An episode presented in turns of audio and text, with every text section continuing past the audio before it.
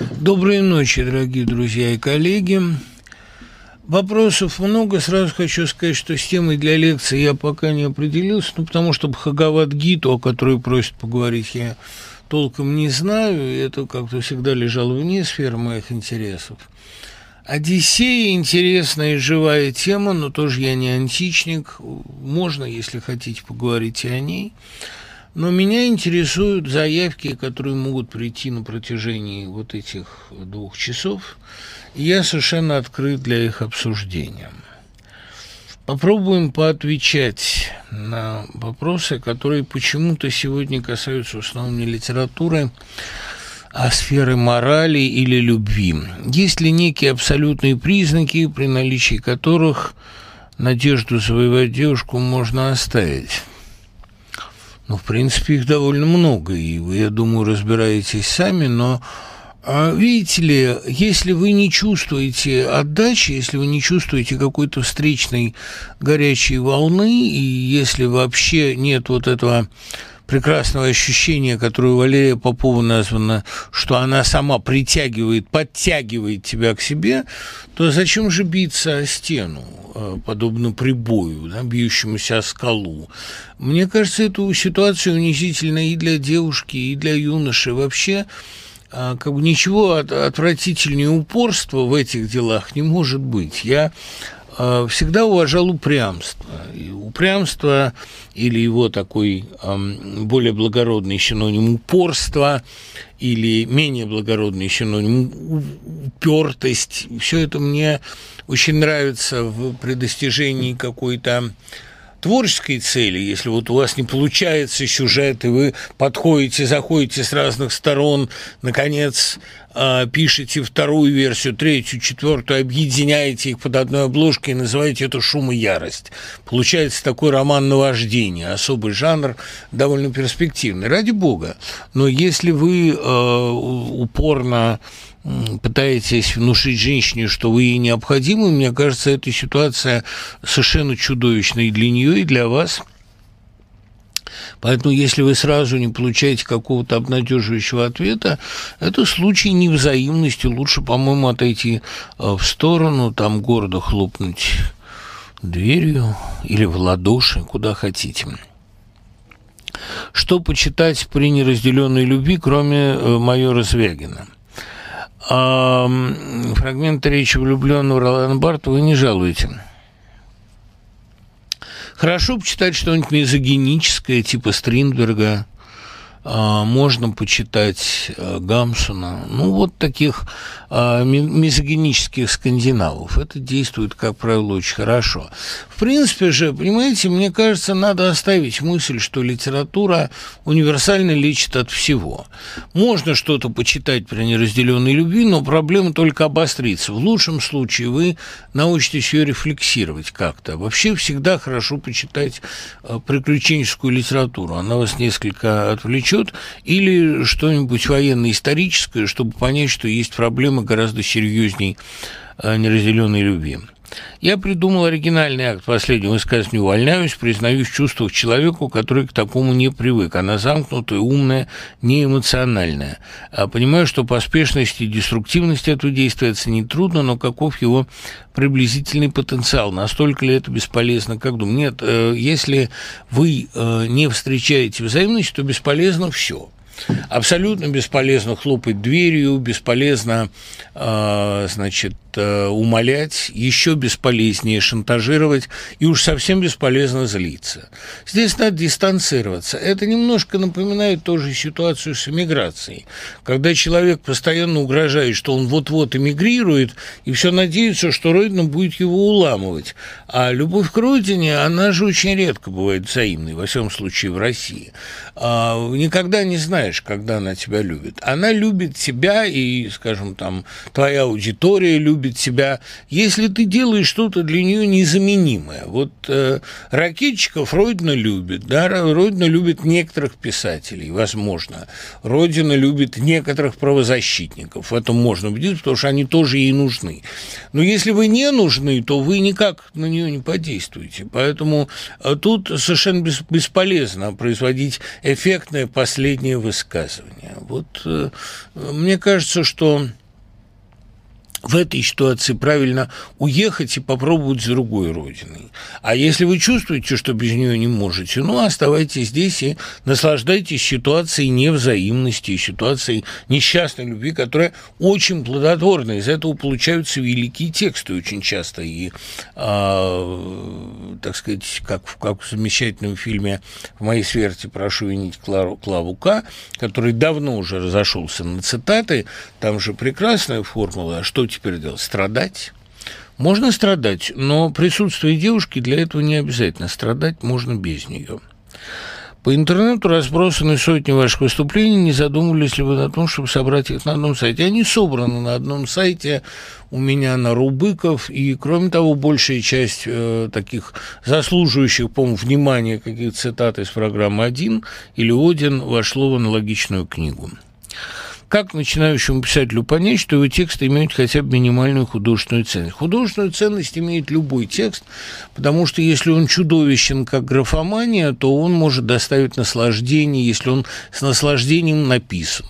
Вы знаете, что читать графоманию очень приятно то ли потому, что ощущаешь себя умнее автора, то ли потому, что его наслаждение передается читателю такому, ну, проницательному, эмпатическому читателю. Так что на вашем месте я бы высоко оценил художественное качество ваших текстов. В конце концов, даже настенные надписи в борделе Помпеи имеют высокую художественную историческую ценность, потому что по ним мы узнаем то, чего никак бы не узнали э, по обычной литературе, из писем Плиния Старшего, например. Поэтому, э, конечно, все имеет художественную ценность, и дай вам Бог оставляйте как можно больше свидетельств своей жизни будущему историку или собственному потомку. Ой, спасибо большое, чайку мне принесли. Если бы в России была своя гора Рашмар, каких деятелей вы бы на ней изобразили? Никаких абсолютно, потому что в России эту гору Рашмар э, при правителе взорвали бы или осквернили бы, или попытались бы сбить этих деятелей. А зачем же уродовать хорошую гору? Это, помните, я часто цитирую Нону Слепакова, своего любимого поэта. «Не трогай статуи, не надо бронзу э, плавить и фрески забивать, где ты написан с ней. Поверь, что римская парадоксально память, что буквы стерты и читаются ясней. Но вот в том-то и дело, что эти буквы постоянно кто-то стирает. Поэтому гора Рашмар, если бы она была в России, ее бы просто перековывали при каждом новом правителе, пока не срыли бы до основания. А потом бы долго обсуждали, надо ли это место сравнять с землей или все-таки оставить руины. А, ну, я не вижу в этом как бы насущной необходимости увековечить кого-либо, потому что в России э, литература заменяет нам монументальное искусство, и то, что увековечено в слове, гораздо прочнее, чем любые каменные монументы. А... Бывало ли у вас так, что вы какому-нибудь надоедете в интернете бросать фразу «да вам лечиться надо», а потом выясняется, что человек реально психически нездоров? Нет, не бывало. Я таких фраз, понимаете, не бросаю, потому что лечиться надо, э, надо лечиться всем, особенно в России, потому что сегодняшняя ситуация, она, прям скажем, не принадлежит к числу здоровых – и как-то очень трудно в России быть правым. Это э, не в смысле политической ориентации, а в смысле моральной правоты. Поэтому лечиться надо всем. Я в интернете вступаю в дискуссии только тогда, когда про меня врут, и я могу внести ясность. Когда про меня, например, говорят, что я участвовал там в программе «Пионерская зорька», а я в ней не участвовал. Я участвовал в программе «Ровесники» и э, не хочу так сказать, компрометировать «Пионерскую зорьку» или обижать ровесников. Или когда про меня говорят, что вот я болен тем-то и тем-то, а я болен совершенно другими вещами, а вот этими здоров. Да? Хотя как-то я затрудняюсь сразу же сказать, когда я в последний раз в такие дискуссии вынужден был вступать. У вас много высказываний о русской революции. В 13-м апостоле вы говорите, что революцию давал надежду, в то же время 90-е называете годами гниения. А, видите ли, революции это не было полноценной в 90-е годы. 90-е были годами отчасти гражданской войны, происходившей в формате взаимного истребления братков. Это тоже такой акт взаимного уничтожения на почве, что ли, разочарования именно в не случившейся революции. Но э, надежда была при Горбачеве, надежда была с 85 по 89, строго говоря. Когда я из армии пришел в 89-м, уже я особенных надежд не помню. Помню, наоборот, некоторый такой веселый шок от рэкета и все прочее. Почему в книге э, «Звездная дань» э, ну, в смысле вашей книги «Тринадцатый апостол», «Звездная дань» превратилась в «Звездная пыль. Это так издатель двусмысленно пошутил? Нет, это я двусмысленно пошутил, потому что книга «Звездная дань» мне, э, ну, как бы, ну, не, не то, чтобы не очень нравилась. Светлана Коваленко замечательный автор, но э, мне показалось, что это больше похоже на «Звездную пыль». Хотя, э, разумеется, при переиздании можно это исправить, чтобы не было впечатления ляпа, да, впечатления ошибки. Расскажите об информационном бойкотировании властей, упомянутом в передовице собеседника. Как скоро вы намерены к нему присоединиться и в какой форме планируете его осуществлять? Это будет не упоминание имен или, в принципе, ни слова? Это давно уже моя тактика. Я стараюсь власти не обсуждать, потому что мне интереснее обсуждать другие вещи. Я стараюсь перенести акцент на поиски э, такого нового информационного контекста. Надо говорить о России будущего. Надо говорить о том, что в ней будет интересно. Вот я сейчас в одной московской школе начинаю новый семинар, где, как мне представляется, будет обсуждаться одна из главных ролей, главных, главных проблем – России будущего, а именно ранее профориентация. Каким образом сделать так, чтобы у нас исчезла скрытая безработица, и люди занимались тем, что им интересно. И как это рано определить, и как это для себя решить, и самое главное, а, как совместить свои, свои интересы и имеющийся набор профессий. Какие профессии, на мой взгляд, будут востребованы, какие будут исчезать. Вот об этом я считаю важным говорить. Мне не кажется нужным освещать работу э, парламента, например, если он есть, если это можно назвать парламентом. Мне не кажется интересным обсуждать работу президента и его администрации. Мне не кажется интересным обсуждать Александра Лукашенко, потому что для меня он нелегитимен и так далее. Э, тут вопрос же не в том, что обсуждать. Вопрос в том, что зарегистрировать внутренне, а, зафиксировать для себя. Вот просто понять, что эти люди, да, действительно, они обладают одной способностью. Они могут нас всех убить. Но это может любой маньяк, простите, это может любой гопник в любой подворотне. Он может вас избить, он может вас шантажировать, он может отнять у вас деньги, что они регулярно делают. Других атрибутов власти у них нет. У них нет морального авторитета, нету вот этого пастернаковского, он управлял течением мыслей только потому страной. Они вне информационной, научной, культурной повестки, они умеют тащить и не пущать. То есть вот ни одного атрибута власти, ни профессионализма, ни даже монополии на насилие у них сейчас нет. Ну, с какой же, собственно, стати считать их власть? На каком основании? Только на том, что они организуют выборы, на которых рисуют себе любые цифры. Да и потом если бы провести выборы в России 1979 года, нет никаких сомнений, что Леонид Ильич Брежнев на них победил бы с результатом 99,9. Потому что, даже не потому, что ему бы это нарисовали, а потому что не было альтернативных кандидатов. Может быть, сотую процента там, или десятую процента получил бы Громыко. Но э, это особенность такая России. Пока во власть человек не пройдет, пока он не станет властью, он не начинает получать проценты. Как только же он перестает быть властью, у него тут же не остается сторонников. Это власть по факту, власть по назначению. Поэтому надо искать просто другую информационную повестку. Лучшая критика – это не упоминание, так мне представляется.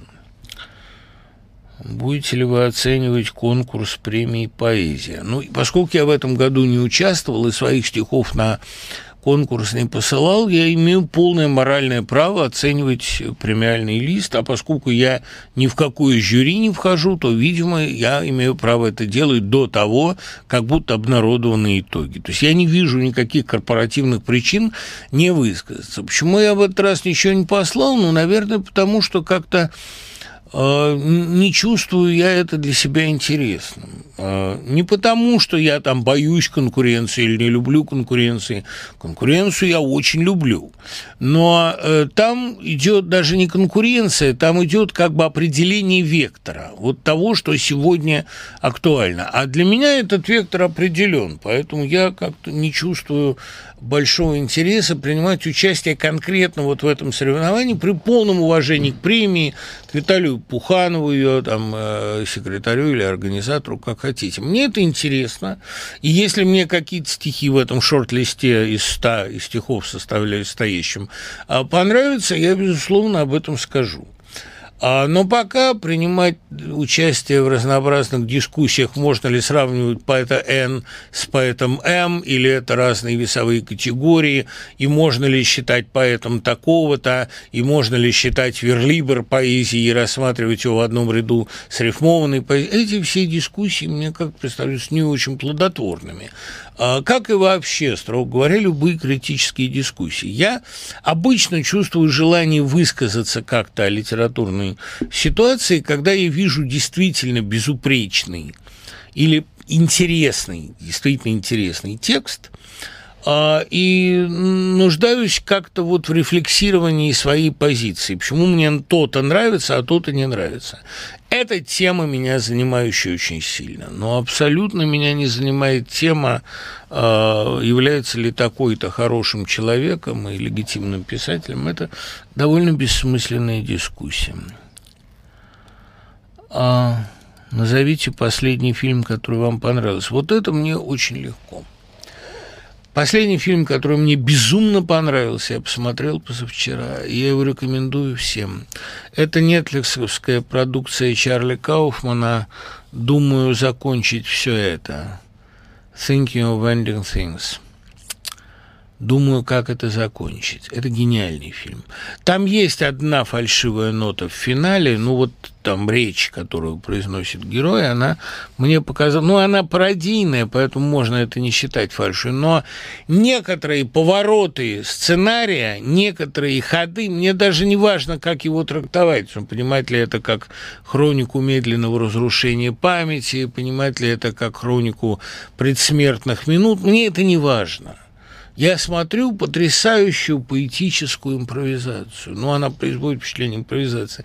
И это заснеженная дорога такая русская, и особенно совершенно гениальный эпизод в кафе «Мороженом». Просто потрясающий диалог. И э, такая мера абсурда чеховского. Нет, это гениально. Я очень люблю вообще Чарли Кауфмана. Но этот фильм, он просто показался мне шедевром. Он меня дико раздражал местами, когда мне казалось, что вот сейчас он собьется на штамп. Но он не сбился, и он продолжал оставаться таким же поэтическим, таким же прелестным. Нет, это восхитительная картина, ее я рекомендую всем от души. Вы сказали, что и трилогии совершаете тему Советского Союза, но мне кажется, чтобы окончательно завершить описание этого феномена нашей общей истории, нужна еще одна книга. Я бы с большим интересом прочитал историю о тусовке молодых, авангардных советских фантастов в период, скажем, 79-85 года. Я думаю, что это может хорошо написать Лазарчук, который в этом просто участвовал, если ему покажется интересным писать такую автобиографическую вещь. Но видите, это все-таки была довольно маргинальная тусовка, и мне не очень интересно было бы о ней писать. Вот среда шарашек не была маргинальной, и среда полярных летчиков при всей их малочисленности не была маргинальной. И потом мне очень нравится описывать вот какие-то эпизоды оттуда. Но э, среда писателей-фантастов Среда семинара Бориса Стругацкого описана им самим, довольно исчерпывающе в «Бессильных мира сего», где у всех есть конкретные прототипы. Кто-то там их узнает, кто-то не узнает, но я узнаю, как мне кажется.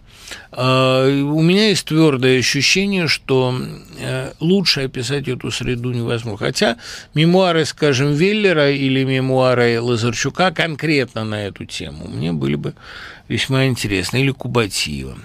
Почему карлик Лагерквиста с отвращением реагирует на человеческую плоть и секс? Потому что он карлик потому что он не человеческое существо, потому что внутренний карлик каждого из нас, наше тщеславие, наше злорадство тоже на секс реагирует очень резко.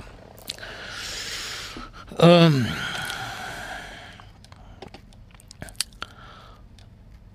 Наши режиссеры это не Пол Верховен или Винтерберг, а Константин Богомолов и Владимир Мирзоев – не могу с вами согласиться, хотя считаю, что э, Мирзоев очень талантливый человек. Помните ли вы пьесу «М. Баттерфляй»? Конечно. Как вы считаете, китайский оперный певец и шпион, он же миссис Сон Липин, и французский дипломат, он же Рене Галимар, любили друг друга по-настоящему? Нет но мне это не важно. А, понимаете, я, честно говоря, до сих пор не очень понимаю, что вкладывают люди в понятие «любили друг друга по-настоящему». А, возможно, французский дипломат любил своего японского партнера, но а, возможно, что и французский дипломат использовал его как принимая за податливую туземку. Мы этого не знаем и не узнаем никогда. Мне кажется, что э, настоящая любовь – это очень глубокое совпадение каких-то качеств. Э, это крайне редкая вещь. А э, чаще всего это эксплуатация, садизм или мазохизм, или э, самомнение, самолюбие, реализация каких-то... Мы очень часто принимаем за любовь массу далеких от этого вещей. Настоящая любовь – это такая неспособность обходиться без другого. Когда вот я пытался уйти от любви, я брал острую бритву и правил себя. Это очень большая редкость. Поэтому мне не важно, любили ли они друг друга. Мне важна вот эта красивая, безупречно реализованная, очень увлекательная коллизия. Но мне, честно говоря, совершенно не важно, а, какие там были. Ну, ты мне душу предлагаешь, такой мне черт душа твоя. Что из постсоветской литературы лучше всего рассказывает о распаде СССР? Знаете, вот вы как-то меня поставили в некоторый тупик, потому что таких текстов мало. Ну, на вскидку я мог бы, наверное, назвать Гуги Лалишвили, замечать Гуга Лалишвили, замечательный роман «Охотник за новостями». Он только что вышел в Питере, как раз, насколько я помню, в Геликоне мне его прислали вот на эхо, я и прочел его с живейшим интересом. Он, во-первых, смешной, во-вторых, он отражает по-настоящему очень э, такие болезненные и смешные при этом коллизии э, грузинской эволюции в 90-е годы и крах грузинской недолгой свободы и э, крагом Сахурдия, и последующей эволюции возвращения Шеварднадзе, там интересно, во всяком случае. А, а так как-то сразу, понимаете, не, не вспомнишь на вскидку. Ну, а у Лаши Бугадзе есть роман «Маленькая страна», и тоже об этом же. И он потрясающий, на мой взгляд. Я читал его в сокращенном переводе, мне давал его эм, Резо Гигинишвили, потому что э, Бугадзе его сценарист. И он, я не знаю, думает ли он сейчас об экранизации этой книги, но когда-то думал, и э, это очень серьезный роман. Мне он кажется выдающимся. Ну вот э, Лалишвили, конечно, он веселее, в нем есть такой грузинский сардонический юмор, такая жестокая насмешка над э, собой и над своими надеждами. Почитайте, он, он вообще очень профессиональный человек. А в интервью с Гордоном вы упоминали вашу работу по делу Белиса. Где можно с ними ознакомиться? Роман «Истина», э, который многие считают несуществующим, на самом деле, я думаю, рано или поздно станет основой фильма, потому что он писался как сценарий. Когда я найду нужным его печатать, тогда, может быть, напечатаю. Понимаете, у меня все-таки есть такое убеждение, что некоторые книги должны вылеживаться.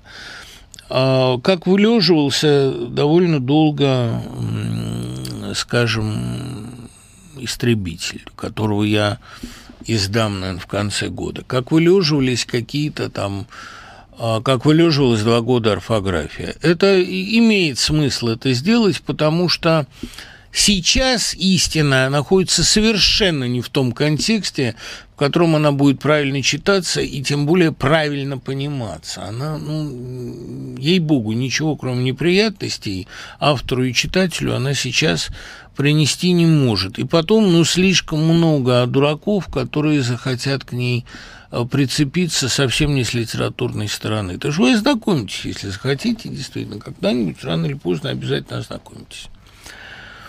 А не кажется ли вам, что между московскими и красноярскими фантастами и питерскими существует пропасть? Нет, не кажется. Все фантасты удивительно легко понимали друг друга до 2014 года. Раскол 2014 года, конечно, был трагичен, но по-прежнему дружбы сохранились, невзирая на всю разницу э, вкусов. Ну вот, Евгений Лукин участвует в Донбасском литературном фестивале. Значит ли это, что я разлюблю Евгения Лукина или Евгений Лукин разлюбит меня? Нет, это не значит. Я же говорю, люди, которые мне по-настоящему дороги, от меня не отваливаются, невзирая на любые политические разногласия. Люди, которые мне недостаточно дороги, иногда отваливаются и без всяких политических разногласий. Просто, ну, ну надоело, да, такое бывает. Нравится ли вам повести Сергея Абрамова «Двое под одним зонтом», «Выше радуги» потому что потому. «Двое под одним зонтом» когда-то нравились, но я был дитя, э, и с тех пор не перечитывал. Вообще вот, нравились «Всадники», была так, у них была такая совместная с сыном книжка. Как вы относитесь к фильму Юрия Мороза «Подземелье ведьм»? Правда ли, что этот фильм был когда-то большим событием? Знаете, я не смотрел. Ни тогда, ни позже. Хотите, посмотрю? Ну, насколько я помню, большим событием он не был. Это а, как пишет мне иногда какой-нибудь особенно продвинутый графоман, а, вы, наверное, меня не знаете, вот, но Э, мне кажется, я э, талантливый поэт. Если бы вы были талантливым поэтом, я бы вас знал. Ну, потому что это моя профессия, я знаю более или менее все талантливое. Разве что это совсем молодой человек, который э, еще не успел. Ну, такие тоже есть, но их я довольно быстро узнаю. А, когда вы начинаете новую книгу, ну, в смысле, читать, и понимаете ее сюжет, философию, эстетику, если у вас потребность дочитывать, есть. Потому что, как правило, первое впечатление бывает, если не ошибочно, то не полно. И очень часто книга, которая уже началась и уже меня в чем-то убедила, она очень часто изменяется, становится неожиданной и, в конце концов, меня изумляет. Таких случаев довольно много. Заранее не скажешь никогда. Очень горько, но моя проницательность не абсолютно. А, я говорю, я бросил в своей жизни очень немного книг. Ну, там, я не знаю, Пруста, когда я понял, что это может быть и прекрасно, но совсем не для меня. А так обычно я все-таки стараюсь дочитывать. Существует ли духовность в мире человека, не верящего в Бога? Конечно, существует. Я больше вам скажу. Именно духовность атеиста мне представляется самой трогательной, потому что она абсолютно бескорыстна. Она такая самурайская, служение ради служения. Конечно, в этом есть, как и во всяком самурайстве, определенная жесткость, определенная унылость – но, эм, ну, потому что что такое служба без награды или невзаимная любовь, и что такое духовность, когда вы Бога не представляете себе? Это э, такое, в общем, как говорил Лев Анинский, довольно аноническое занятие. Такая духовность в одиночестве, да, когда вы себя полагаете единственным носителем духовности и не верите, что где-то есть Господь вас попекающий. Но э, я это уважаю, тем не менее. И потом, понимаете, для того, чтобы хорошо себя вести, духовность совершенно не обязательно. Многие люди считают себя духовными как раз на том основании, что они ведут себя безобразно. Но с этим я, то я часто с этим сталкивался, но это такое трогательное, такое наивное детство, это, по-моему, не, не очень интересно. Как вы считаете, будь сегодня жив Илья Кормильцев, что бы он сказал по поводу сегодняшней ситуации в России, учитывая, что вы были знакомы с ним и даже интервьюировали его? Да я не просто интервьюировал его, я с ним дружил. Мы со второй встречи были на «ты». Он любил мои стихи, я любил его стихи. Ну, то есть мое отношение к его стихам было не любовью, а просто преклонением, потому что я говорил его стихами. Я помню, когда я знакомил его с Иркой Лукьяновой, которая выросла в Новосибирске и э, э, причем в эпоху расцвета НАУ, а, училась в универе как раз, она ни слова не сказала во время встречи с ним и просто сидела с вытаращенными от восторга глазами, потому что Кормильцев был для нас полубогом. Он э, выдумал тот язык, на котором мы говорили, а э, представить себе там нас молчащими от восхищения довольно, довольно трудно. Когда я видел кормильца, у меня буквально язык прилипал к гортани от того, что вот я видел перед собой гения и совершенно в этом не сомневался. И это мое отношение к нему у многих моих друзей и ровесников вызывало, э, в общем, насмешку. И это понятно.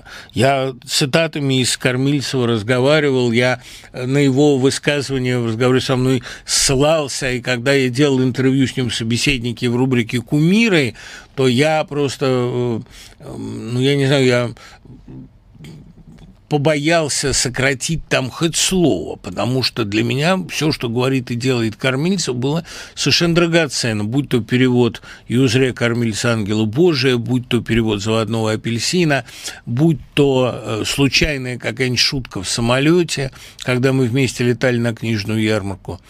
А Валерич был для меня абсолютным идолом. И э, что он сказал бы сейчас, да ничего бы он не говорил, как сказал однажды мне Кормильцев во время случайной встречи в парке культуры, э, человечество не изменится, пока не изменится биологический носитель пока он не обретет, например, бессмертие. То, что физическое бессмертие будет в 21 веке достигнуто, он не сомневался. А, ну, или, по крайней мере, в ближайшие 200 лет а максимум 300. Но кому оно нужно? Он говорил о том, что э, биологический носитель должен слишком радикально претерпеть изменения, чтобы человеческая мораль стала выглядеть иначе. Или появился бы, допустим, другого рода альтруизм, или появилось бы другое отношение к жизни, к смерти, к физической любви и так далее. На мой взгляд, сейчас биологический носитель не изменился. То есть Россия времен Кормильцева, она не перестала э, быть, быть такой. Она не перестала быть путинской, она не перестала быть законсервированной. Она никуда вперед не пошла. Поэтому к словам Кормильцева добавить нечего. А, тут получается вообще такой, если уж говорить на эту тему, получается довольно любопытный парадокс – вот э, последние годы они сливаются как-то, потому что ничего принципиально нового с 2014 года не произошло, да и, честно говоря, с 8 по 14 тоже ничего особенного. Это такая колбаса, которая на всем протяжении одинакова. Это полное отсутствие развития. Это, кстати говоря, многие люди, застывшие в возрасте. Поэтому для кого-то я до сих пор хорошенький мальчик Дима Быков. Да, мне там 53 года будет в этом году, я дедом скоро стану. Я успел за это время выпустить э, романов Н штук, там, поэтических сборников, N штук, и в них, мне кажется, есть какое-то движение, потому что они совершенно не похожи на то, с чего я начинал. Но мы все друг для друга застыли. Мы живем в таком застывшем времени. Это очень плохо, потому что жизнь должна проживаться, и потом будет как с мистером Бальдемаром, когда он пролежал в виде консерва в год, а потом разложился. Вот это печальная необходимость и печальная такая печальная неизбежность. Между Ломоносом и между Ломоносовым и Хармсом каких-то 150 лет разницы. Какие плюсы и минусы у таких быстрых и сжатых рамок развития русской поэзии. Вот я как раз недавно, начиная очередной курс со студентами вот, неделю назад, я говорил, что русская литература, ее золотой век, реальный век, он уместился между «Ябедой Капниста», там, 1798 год, и «Вишневым садом Чехова». 1903. От э, комедии классицизма до фарса абсурда прошло э, 105 лет. Время, на которое у Европы ушло 500, 600, 700. И это, э, конечно, имеет безусловный тот минус, что нашей литературы очень мало – это маленький участок, маленький пласт плодородной почвы, когда уже самые третьестепенные авторы стали объектом анализа и рассмотрения, вплоть до граф Хвостова. А с другой стороны, преимущество такой скорости, понимаете, когда вы движетесь на очень больших скоростях, близких к световым, помню это из фильма Питера Устинова, вы движетесь так быстро, что видите в процессе движения обратную сторону предмета. А такое скоростное, сверхскоростное развитие русской литературы привело к тому, что вы э, практически главную тему этой литературы э, можете опознать как тему сверхчеловека – эволюция литературы так быстра, что эволюция человека становится ее главной темой. конфликт, главный конфликт русской литературы, часто заканчивающийся дуэлью, это конфликт лишнего человека и сверхчеловека. А сверхчеловек в случае Онегина – это, конечно, Ленский, потому что он, скорее всего, гений. А Ленский, да, а Онегин – лишний человек. Та же история в конфликте Печорина и Грушницкого – Базарова и Кирсанова Павла Петровича, Лаевского и фон Корина, а, Кутузова и Наполеона, Долохова и, а, соответственно, Пьера Безухова дуэли – это забавная такая черта русской литературы, то, что следующая ступень человеческой эволюции представляется ей уже наставшей, насущной, она так быстро развивается сама, что сверхбыстрое развитие человечества становится ее такой стержневой темой. Ну, еще, конечно, плюсы в том, что эта литература компактная. Если вы хотите знать русскую литературу более или менее профессионально являетесь при этом иностранным студентом, вам надо прочесть всего-то 15 романов и повестей. Это не так много. Как вы относитесь к американской второй поправке про оружие? Насколько это определяющий фактор в той системе сдержек и противовес, которая там построена? Я много раз говорил, что в России разрешено, то рекомендовано. Если завтра рекомен... ну, как бы разрешить ношение оружия, завтра а, оно будет у каждого, а послезавтра перестрелка станет бытом именно вооружение э, большевиков, вооружение толпы стало ключевым фактом русской революции. Я бы воздержался все-таки. Мне кажется, что ну, это все равно, что легализовать наркотики. Легализовать значит принудить использовать. А это все равно, что попытка легализации цензуры, то есть или отмены цензуры, когда Э, завтра разреши свободно теснение, что первым издадут? Барков сочинение. То есть, когда свободы долго не дают, то при ее э, кратковременном э, допуске возникает ощущение, что ее вот-вот отберут обратно. Ее начинают все время использовать на грани злоупотребления, а иногда и за этой гранью. Поэтому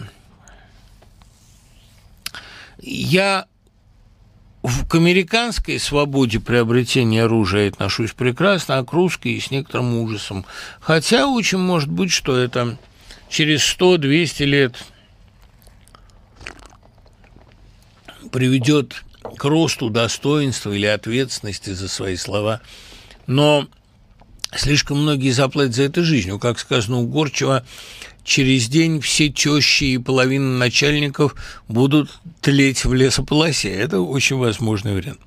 Почему стал возможен новочеркасский расстрел, а почему бы ему быть невозможным? Тут Почему я так люблю фильм э, Авдотьи Смирнова «История одного назначения»? Там сказано, что в России эпохи реформ, они более расстрельные, более травматичные, чем эпохи консервации, очень часто.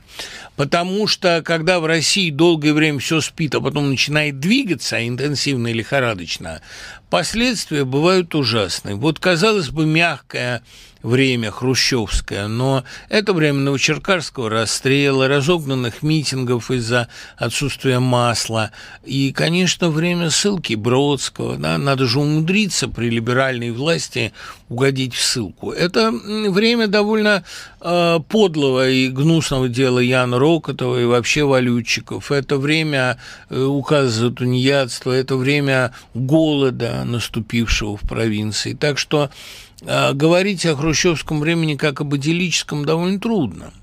Конечно, при Сталине сама э, демонстрация в Новочеркасске была бы невозможна, а расстреливали без всяких демонстраций гораздо больше. Но я просто хочу сказать, что время реформ, оно не бывает мягким. Это потому, что, еще раз говорю, эти реформы происходят не вовремя, они слишком долго откладываются, а мало было Безнинского расстрела, понимаете, после реформы 61 года. Э, я как раз вот сегодня давал урок по Вишневому саду, мы вспоминали роковую фразу Фирса. «Перед несчастьем», вот так же Филин кричал, «перед волей». Да?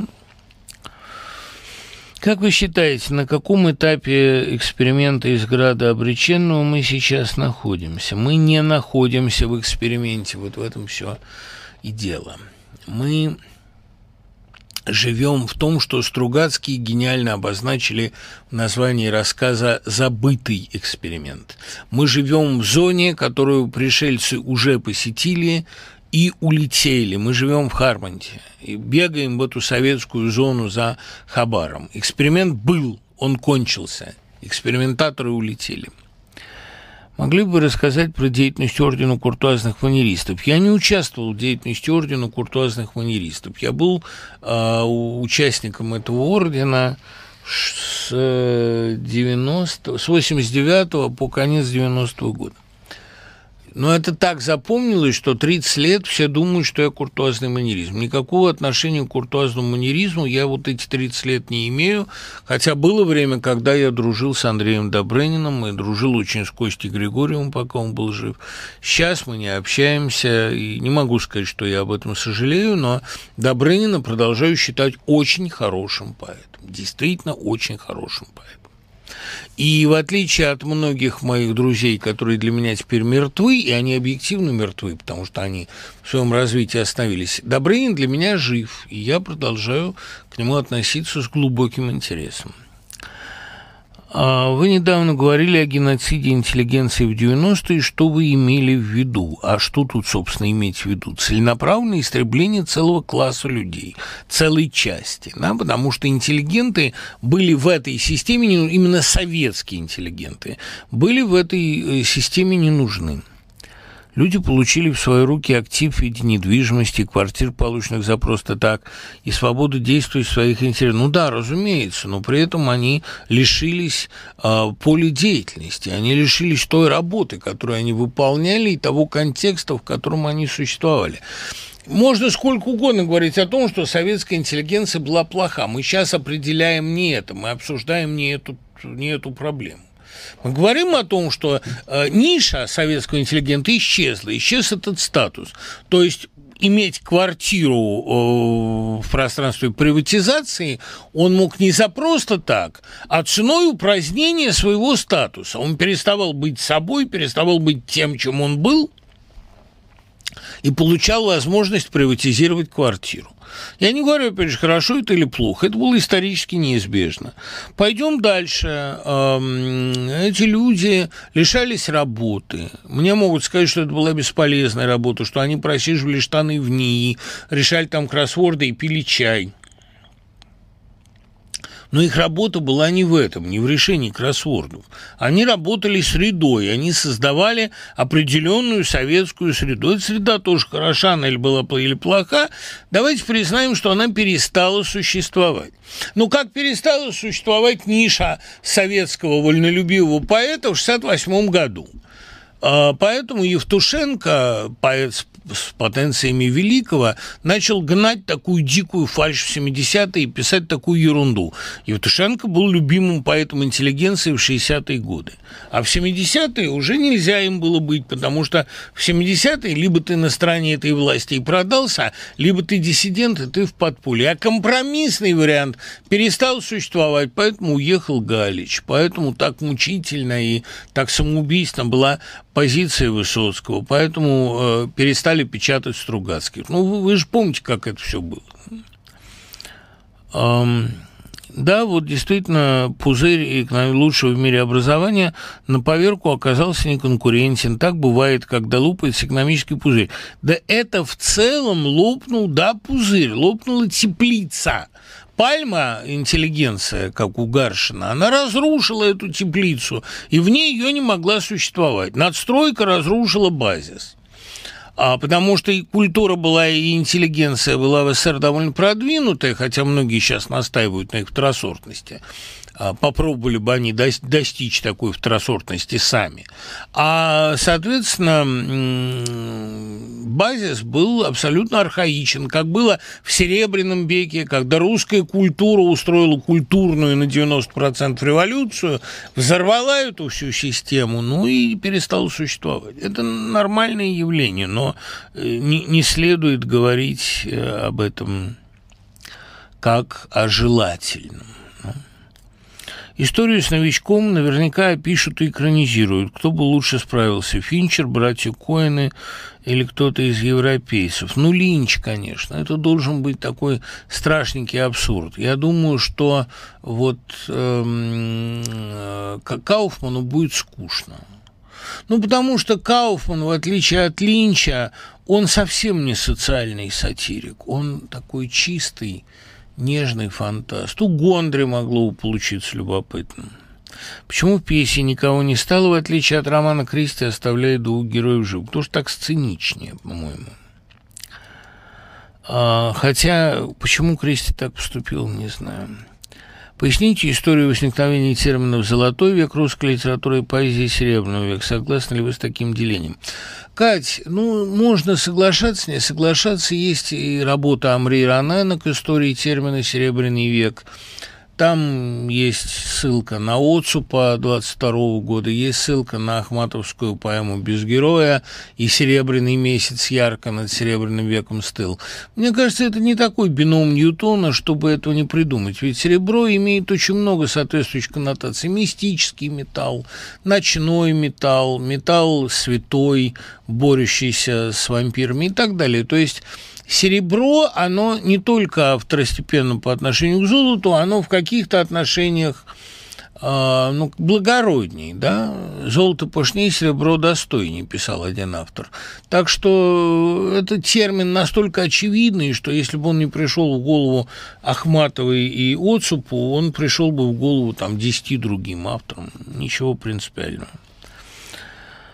Если соавторство – это проникновение одного таланта в другой, а, то разрыв такого союза подобен разводу страстно влюбленных. А, нет, совсем нет. Мне кажется, соавторство – это та ситуация, когда людям веселее работать вместе и придумывать вместе. Но, как вы знаете, прочен только тот союз, который, как бы, участники которого самодостаточны и поврось. Когда супруги так маниакально зависят друг от друга, это другое, это вот случай любви. А соавторство – это прочная ситуация, когда один хорошо пишет, и другой хорошо пишет, но вместе им веселей. Кстати, братья Стругацкие неплохо справлялись друг без друга, что и показывает нам подробности жизни Никиты Воронцова, «Дьявол среди людей» и последние романы Бориса Натановича. Я просто к тому, что, ну вот, скажем, у меня был очень плодотворный опыт соавторства, и в каком смысле он а, продолжается, ну, например, там а, с Машей Кузнецовой, с Максимом Чертановым мы, я думаю, неплохо справляемся и поврось, но когда мы что-то выдумываем вместе, у нас получается веселей. Иногда еще Эрлихман в этом участвует. Почему Верховен допускает, что герой фильма «Вспомнить все» пребывает в грезах? Тогда смысл картины – вскрытие подсознания простого работяги. Знаете, Андрей, я смотрел «Вспомнить все», но ничего не могу оттуда вспомнить. Редчайший случай, когда фильм Верховена не произвел на меня должного впечатления. Надо пересмотреть. Мне кажется, что духовность без веры трагична. Атеист, агрессивно отрицающий Бога, в конце жизни убеждается, что она прошла без всякого смысла и исчезнет без следа. Такой человек, как правило, влюбляется в преступную власть. Такое бывает, но гораздо чаще бывает другое, когда последовательный атеист в конце жизни вдруг впадает в веру. Иногда эта вера более примитивная, чем христианство, и тогда это совсем ужасно когда бывший атеист становится сектантом. Людей вообще хорошо убеждает любовь. Вот если, ну, как бы э, из всех свидетельств бытия Божия, эмпатии, совпадений, главная жизнь – это совпадение. Да? Вот когда вы эти совпадения наблюдаете, вы начинаете верить в Бога. А ты сказал про упущенное время, а мне вспомнилось канувшее время по Слуцкому. Да, очень, очень вы правы, Саша. Это канувшее время и Слуцкий, безусловно. Можно лекцию о Владимире Орлове? Можно, наверное. Вот его я знал довольно неплохо и очень любил. Да и читал с большим удовольствием всегда. «Подземелье ведьм. Полный адский позор 90». Спасибо. Хорошо. Ваше мнение учтено.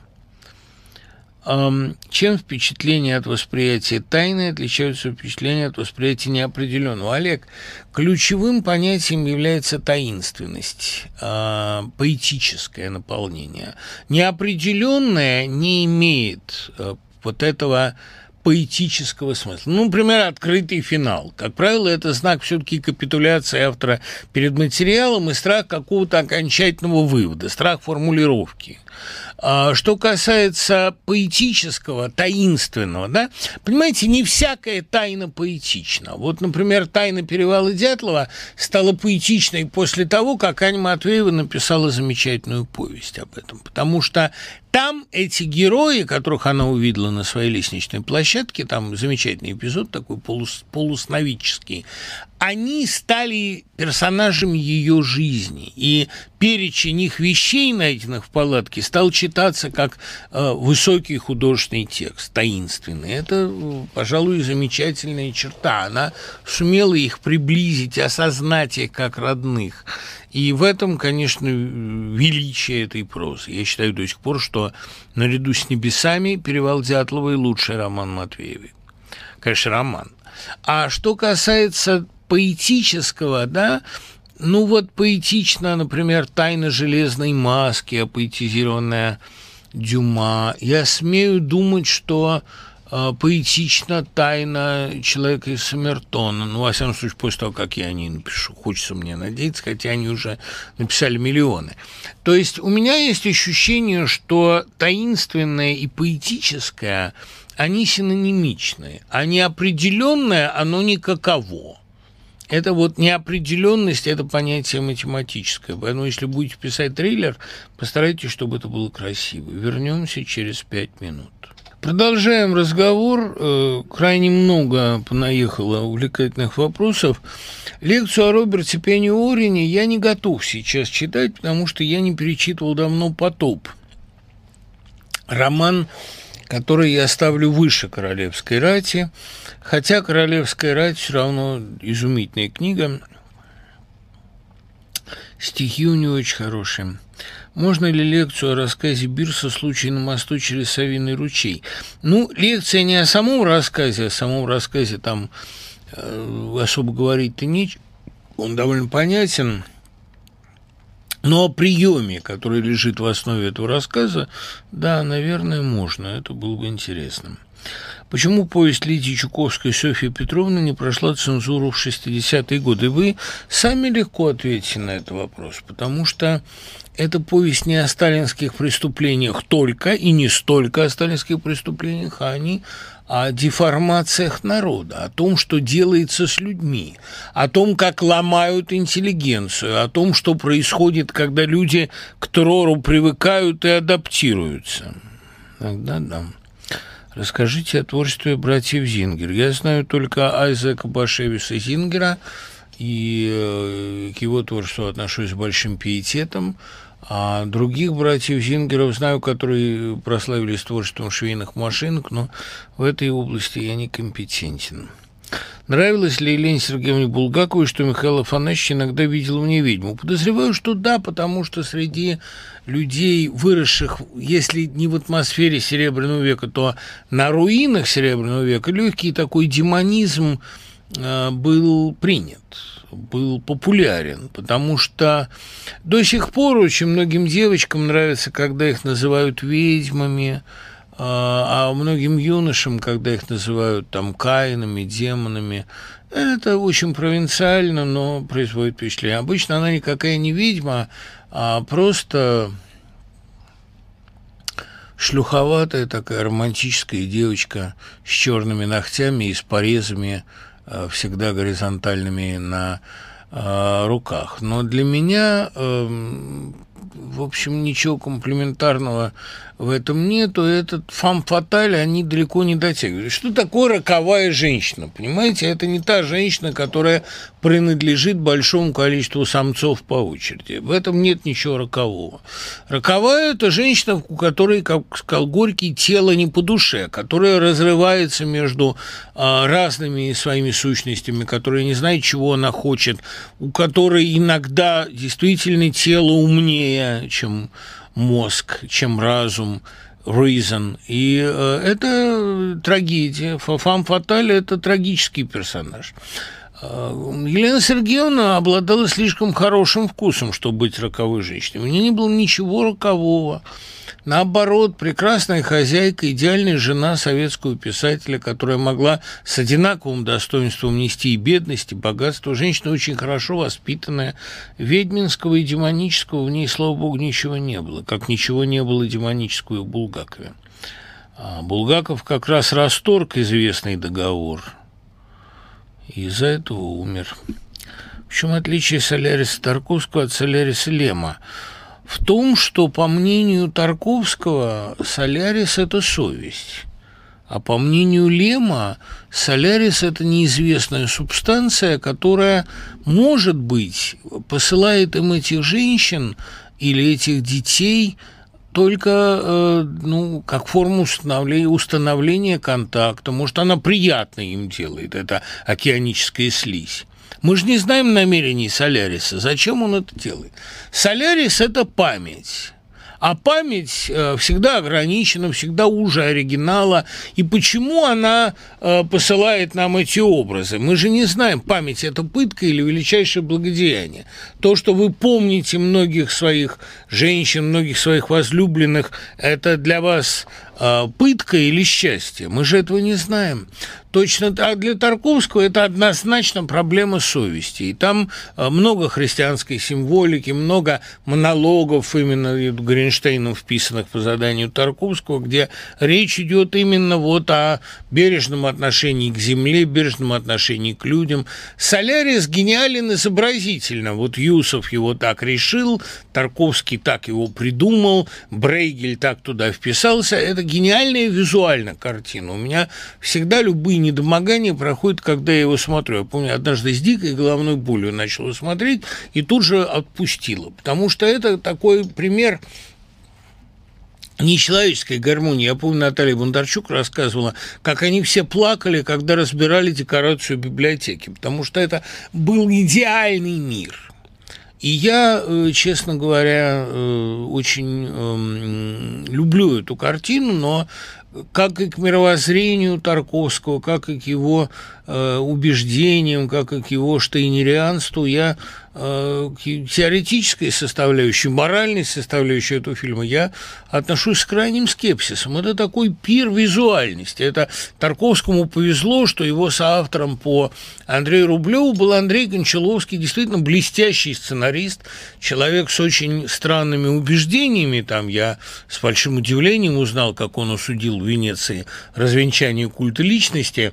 То есть то событие, которое его сформировало, в общем. Но как бы мы на это не смотрели, сценарист, он очень крепкий, очень классный.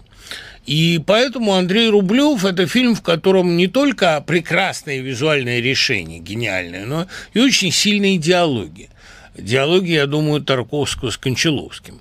А вот «Солярис», он несколько примитивней по замыслу. А, опять-таки очень повезло и Мишарину, и Тарковскому, что его соавтором по «Зеркалу» был именно Мишарин. А, ему нужен был сильный, крепкий сценарист, потому что сам по себе Тарковский а, как сказала Майя Туровская, он не может оцениваться в категориях умный-неумный. Я ей сказал вот в интервью, мне кажется, что Тарковский при гениальности своей был человеком недалеким. Это другая категория, он был человек мистический. Да, он был человек с озарениями, но э, читать его дневники ну, просто иногда невыносимо, потому что ну, плоское мышление совершенно. Вот и Солярис, мне кажется, довольно плоское мышление, при этом гениальная картина.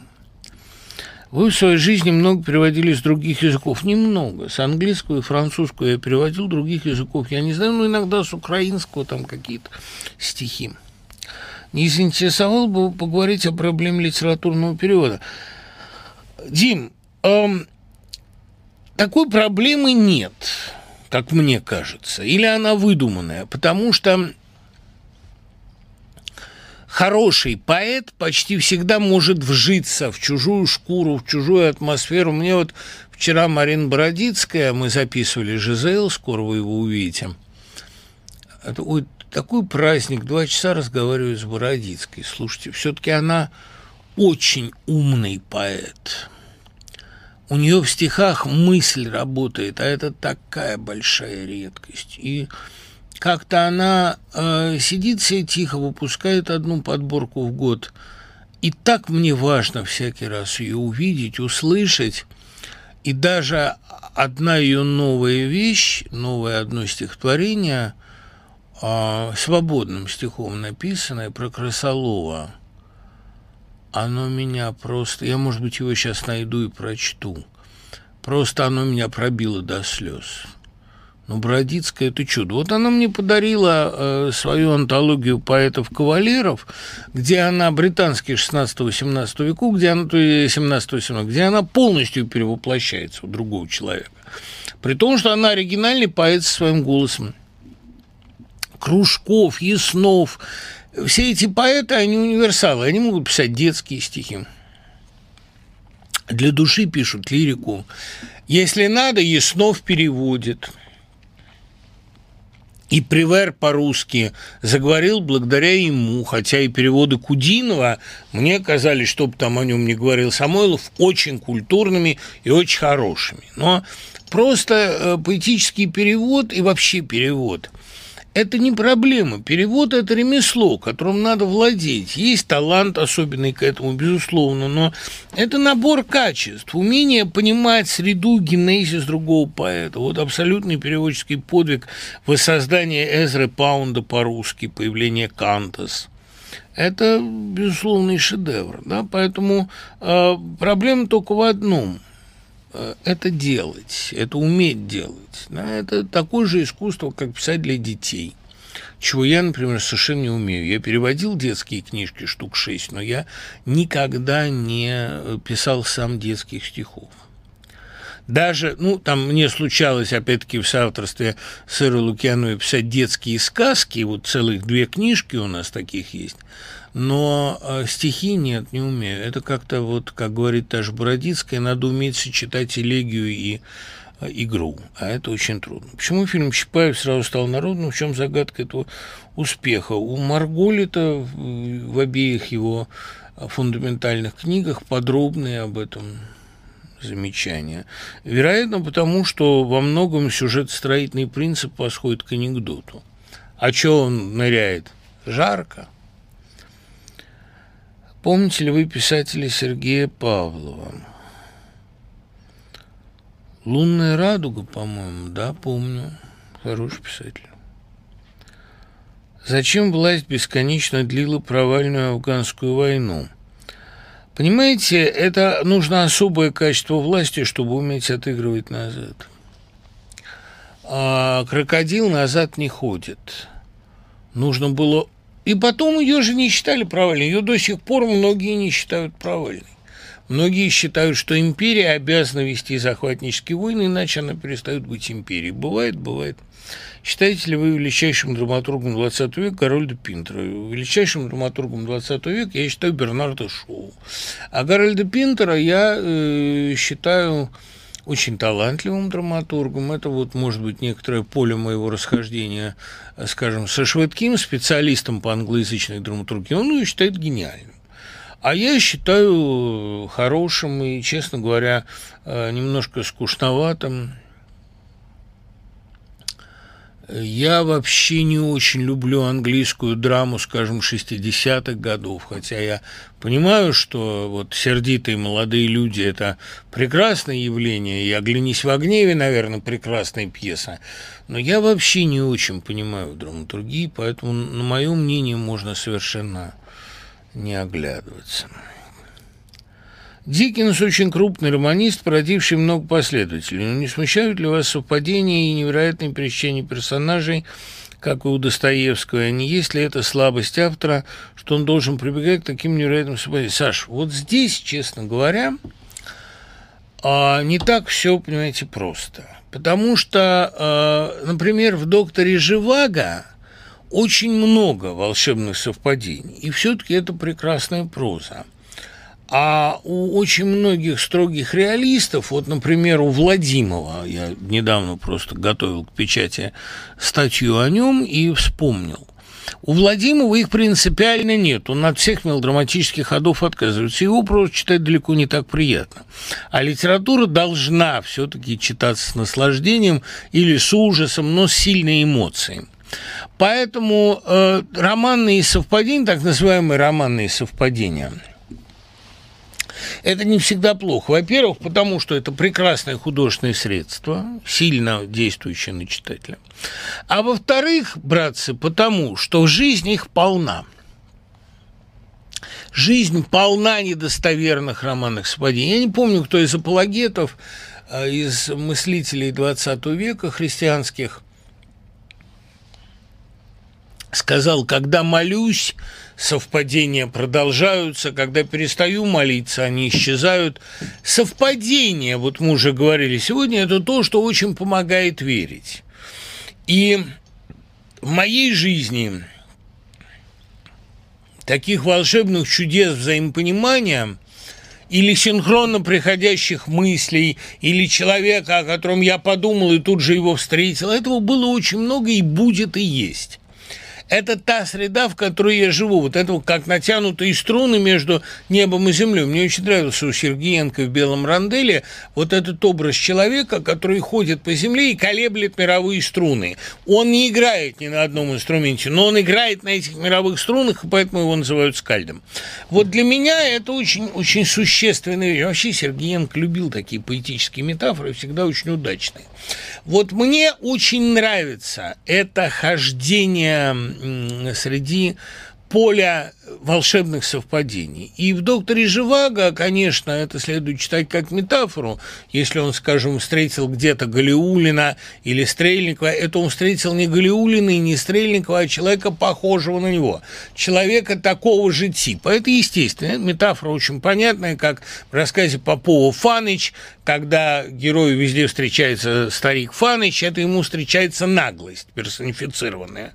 Но когда вы... Эм, просто живете внимательно и чутко, вы замечаете, что этих волшебных совпадений диккенсовских, достоевских, пастернаковских в жизни вообще говоря очень много. Умейте слушать, и вы услышите этот отзвук на э, каждый ваш шаг. Это для меня очень такая существенная, существенная вещь.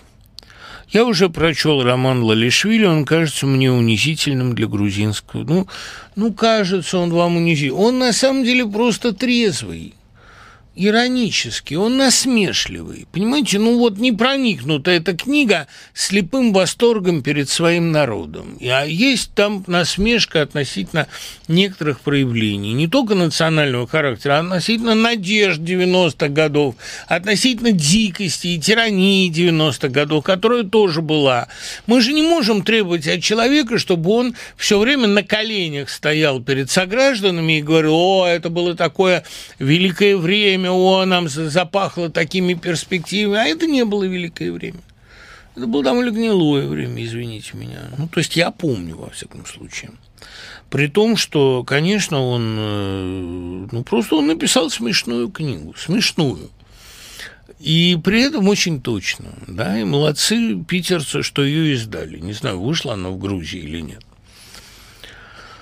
15 а сентября исполнилось 130 лет со дня нашей любимой Агаты Кристи. Да, поздравляем Агату. Вы говорили о ее поисках Бога. Хочу спросить, а о поисках человека в работах Кристи можно ли в поисках Бога найти нового человека? Нет, однозначно нет.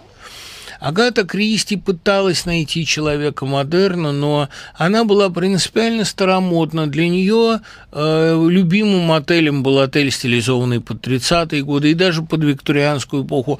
Агата Кристи не вышагнула за пределы викторианской эпохи. Более того, она считала, что э, модерное обещание нового человека, оно оказалось, в общем, пуфом. Здесь негритят в том числе и об этом.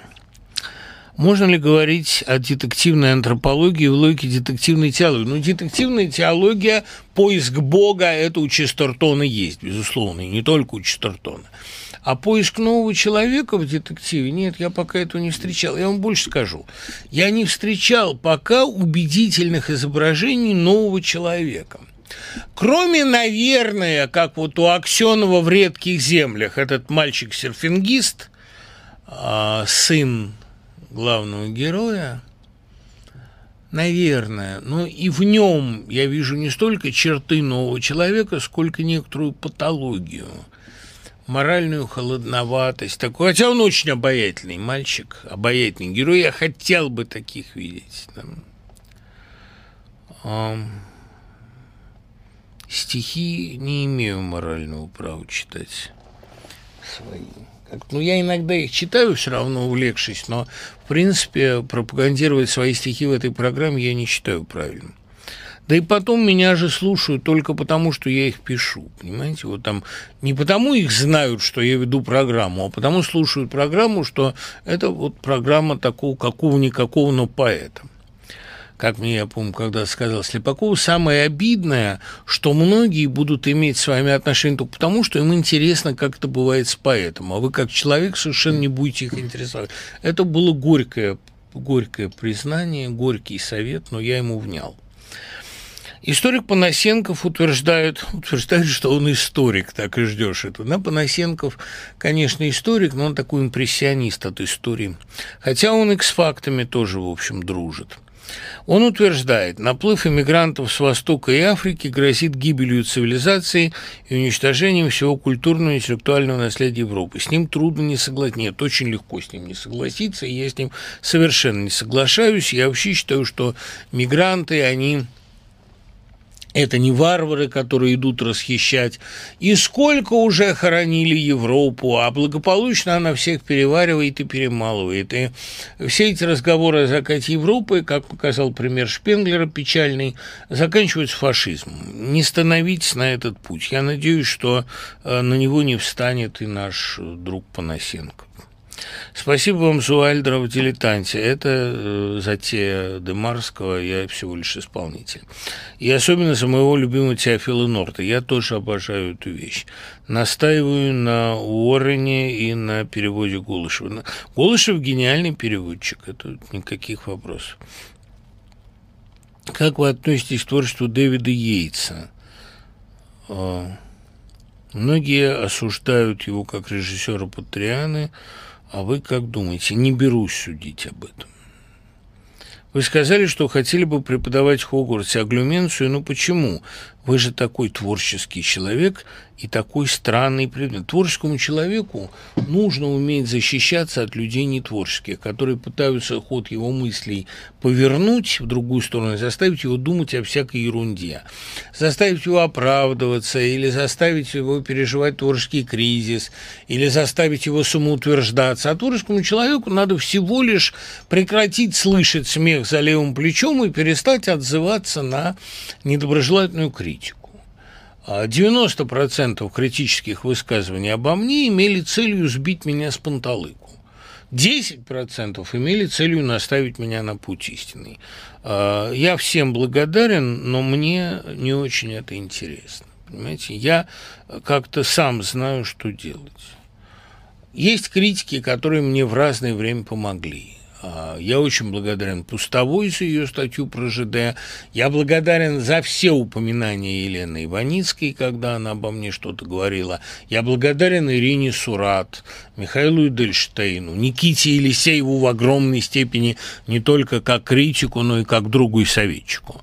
Но э, вообще таких осмысленных критических высказываний о моих скромных э, сочинениях я помню не очень много. А клюменция – это умение не зависеть от контекста, от чужого мнения, а умение прислушиваться к мнению умных и не прислушиваться к мнению глупых. А клюменция – это умение защитить свой внутренний мир.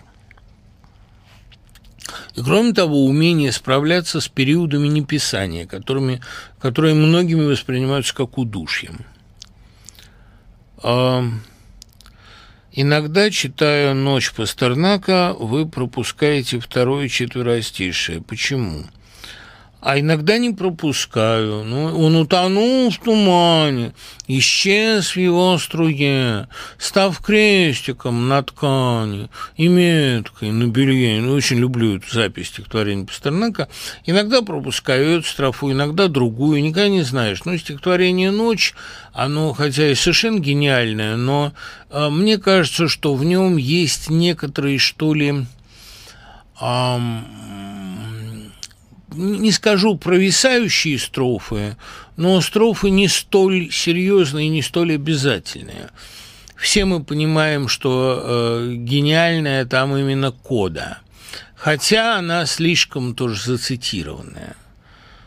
Не спи, не спи, работай, не прерывай труда, не спи, борись с дремотой, как летчик, как звезда как дочь моя когда сочинил, «Не спи, не спи, художник, уставясь в темноту, ты вечности творожнику времени во рту». Мне это казалось очень смешным. Одной из передач вы сказали, что теперь каждый сам определяет, какой нации принадлежать, а что делать нам, представителям малых народов, которые, как мне представляются, стремительно теряют свое национальное самосознание – ну, э, на уровне бытовом, э, прагматическом, я думаю, ассимилироваться, а на уровне культурном, конечно, продолжать искать и защищать свою идентичность. Вот у нас как раз с Гусейновым об этом э, довольно много в выходящем интервью. Три с половиной года встречаемся с девушкой, но тут она предложила стать просто друзьями. Я ее очень сильно люблю, это моя первая любовь. Я ее очень долго искал, и мне больно оставаться с ней в таком формате. От нее и всех ее друзей я знаю, что я для нее важнее всех, хотя уже и как друг. Доверяет она больше всего мне, и общение прекращать не хочет, из чего я делаю вывод, что это не ситуация «ты мне надоел». Просто у нее пропали некоторые чувства ко мне. Пробовал ей сказать, что что не хочу остаться просто другом, но готов всегда и всем помогать, если потребуется. Но из этого ничего не вышло. Я сломался, потому что мне без нее плохо. Что бы вы посоветовали делать? Мне 21. Я могу вам четко совершенно сказать, если вы не хотите, чтобы эта девушка использовала вас в таком качестве, вам нужно эту потребительскую ее тактику решительным образом сломать. А то это вообще хорошо. Я очень тебя люблю, но как друга. Будь мне другом, я буду пользоваться твоими советами, твоими услугами, а спать я буду с тем, кто будет ко мне хуже относиться, кто будет меня более жестоко эксплуатировать. Если женщина предлагает стать другом, как мне кажется, это завуалированное предложение Э, так сказать, э, ну, оставить ее в покое. Это очень горько, да, это ужасно. Будем друзьями. Она еще в таких случаях обычно говорит, дело не в тебе, дело во мне. Подлейшая фраза, которую каждый из нас хоть раз или слышал, или говорил. А, но мне кажется, что здесь вам надо просто быстро ретироваться. Объясняю, почему. Это, понимаете, вот все равно, что говорить с э, микроскопом, говорить, прости, ты мне нужнее в качестве молотка. Я буду тобою забивать гвозди. Не надо забивать гвозди микроскопом. Не надо позволять навязывать себе роль в отношениях. Вы ее любите, вам хочется быть ее мужем, она хочет вас видеть другом. Ну, тогда не доставайся же я никому.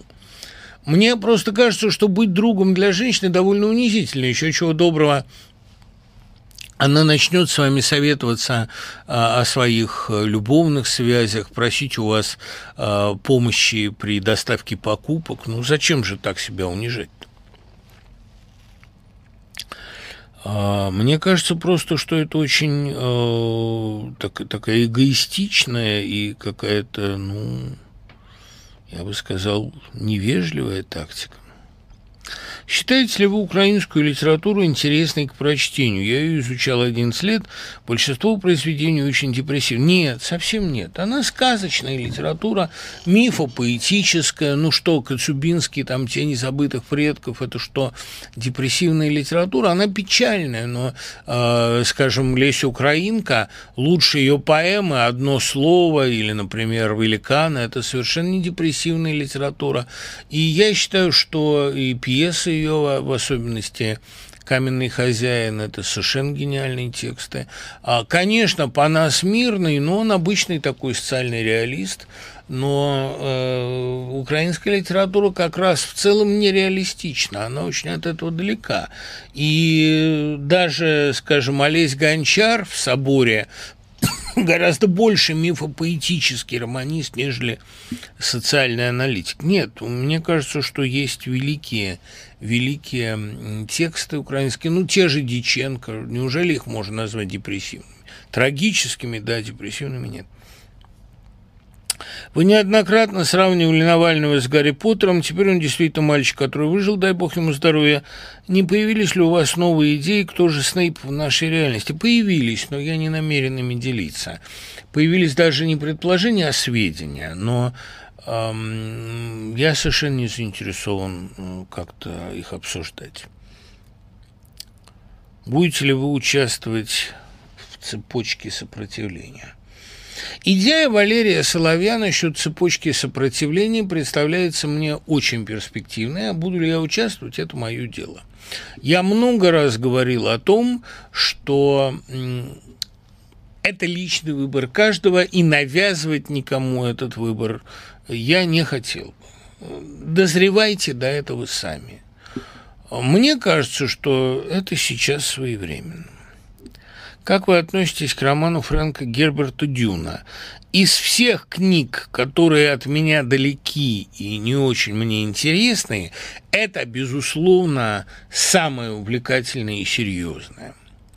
Потому что, вот, скажем, Урсула Легуин, это мне и близко интересно, например, там «Левая рука тьмы», хотя и «Волшебник земноморья» тоже – а вот Фрэнк Герберт – это очень от меня далеко, это такая космическая опера, но опера очень высокого класса, и я с наслаждением это читал, хотя понимаю, что это чужое, это, это от меня, тем не менее, далеко.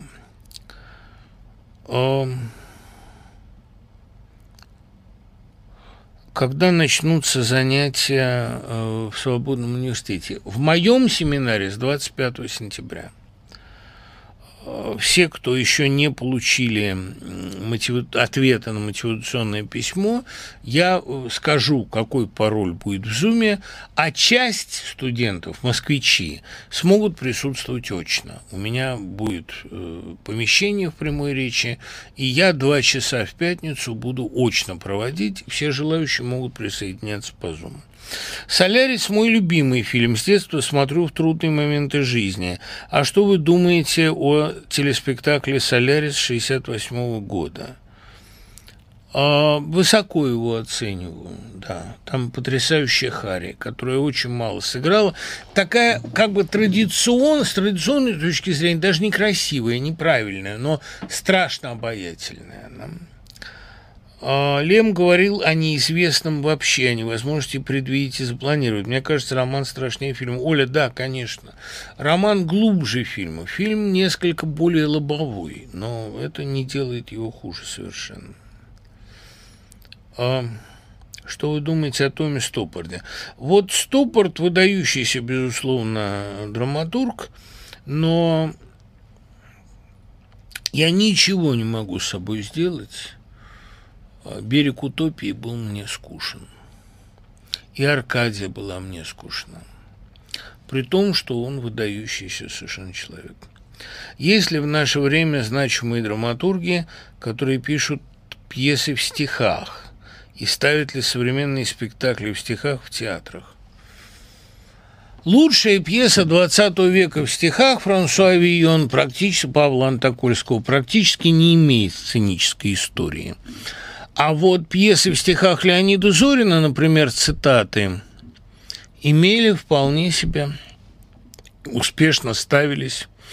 Я думаю, что очень мало поэтов, которые умели бы поддерживать такой диалог. Фильм в стихах был вот этот опыт Андрея Родионова. Забыл, как называлась картина, сравнительно недавняя. Вообще у меня есть ощущение, что экранизация рэпа, ну, например, «Гургород», если снять фильм, это будет хорошая идея. Не верю пока в возможность современной пьесы в стихах на сцене, ну вот если поставят последнего ветерана, там второй акт весь состоит из песен, не из стихов, а из песен. Это интересно, может получится. Недавно узнала о вашей лекции «Гарри Поттер и холодная война». В шестнадцатом году вы сказали, мы живем сейчас где-то в Кубке огня, где-то в четвертой части. В какой части Гарри Поттера мы находимся сейчас? Я уже отвечал, в шестой. В принцип полукровки. Так мне кажется. Вы часто повторяете слова Лотмана, что не имеет конца, не имеет смысла. Имеет ли смысл в таком случае Царство Божье? А, Царство Божье имеет, я уверен, периодизацию, разные эоны, а, разные ступени. Это не то, что вот вы умерли и попали в рай. Нет, это несколько, это череда разных, как мне представляется, заданий, перевоплощений – удивительных приключений и так далее.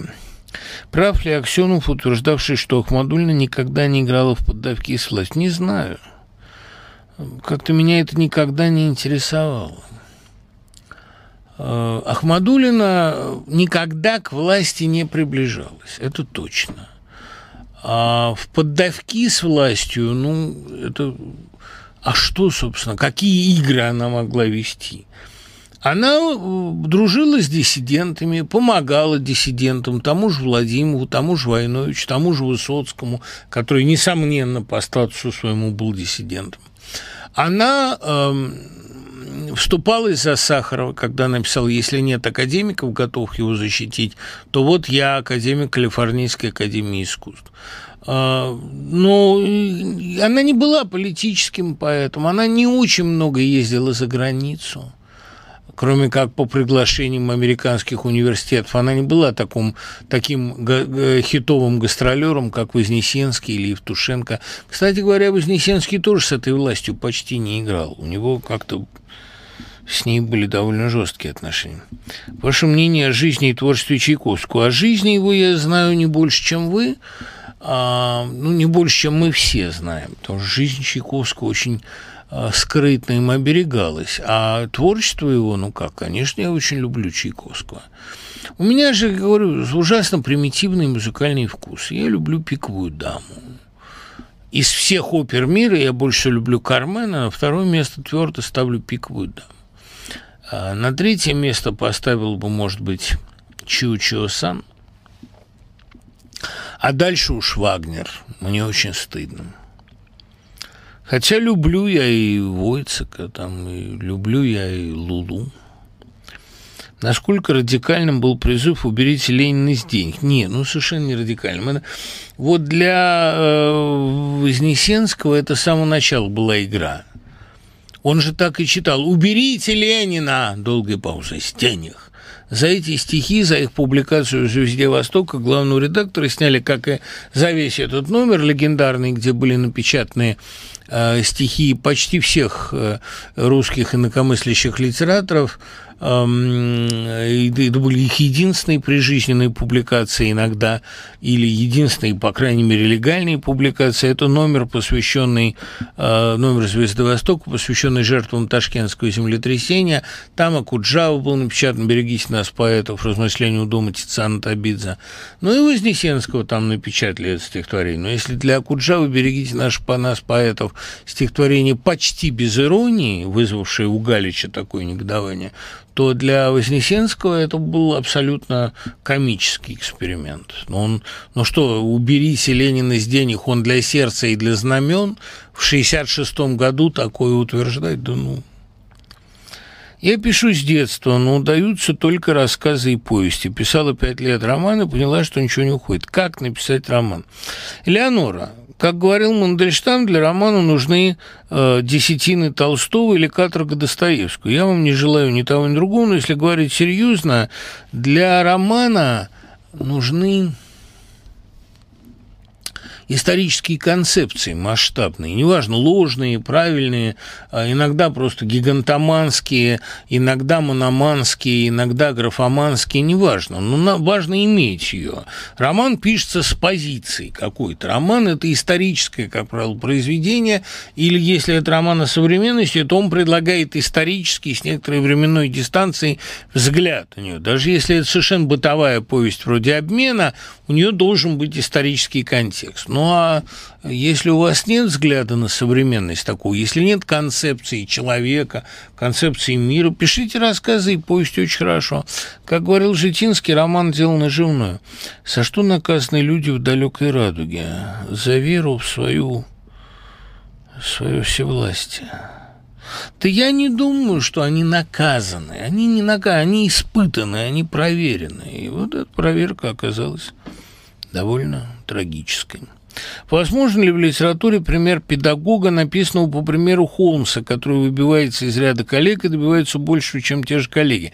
Ну, попытка э, литературоведческого детектива или попытка героя типа Холмса, она предпринималась неоднократно, но надо иметь именно вот то чувство таинственного и поэтического, которое было у Дойла, где он доказал, что преступление тем страшнее, чем дальше семантически разнесены его приметы. Союз рыжих или пять зернышек апельсина, не страш... или пляшущие человечки, не страшные вещи функции страшного. Вот это надо уметь.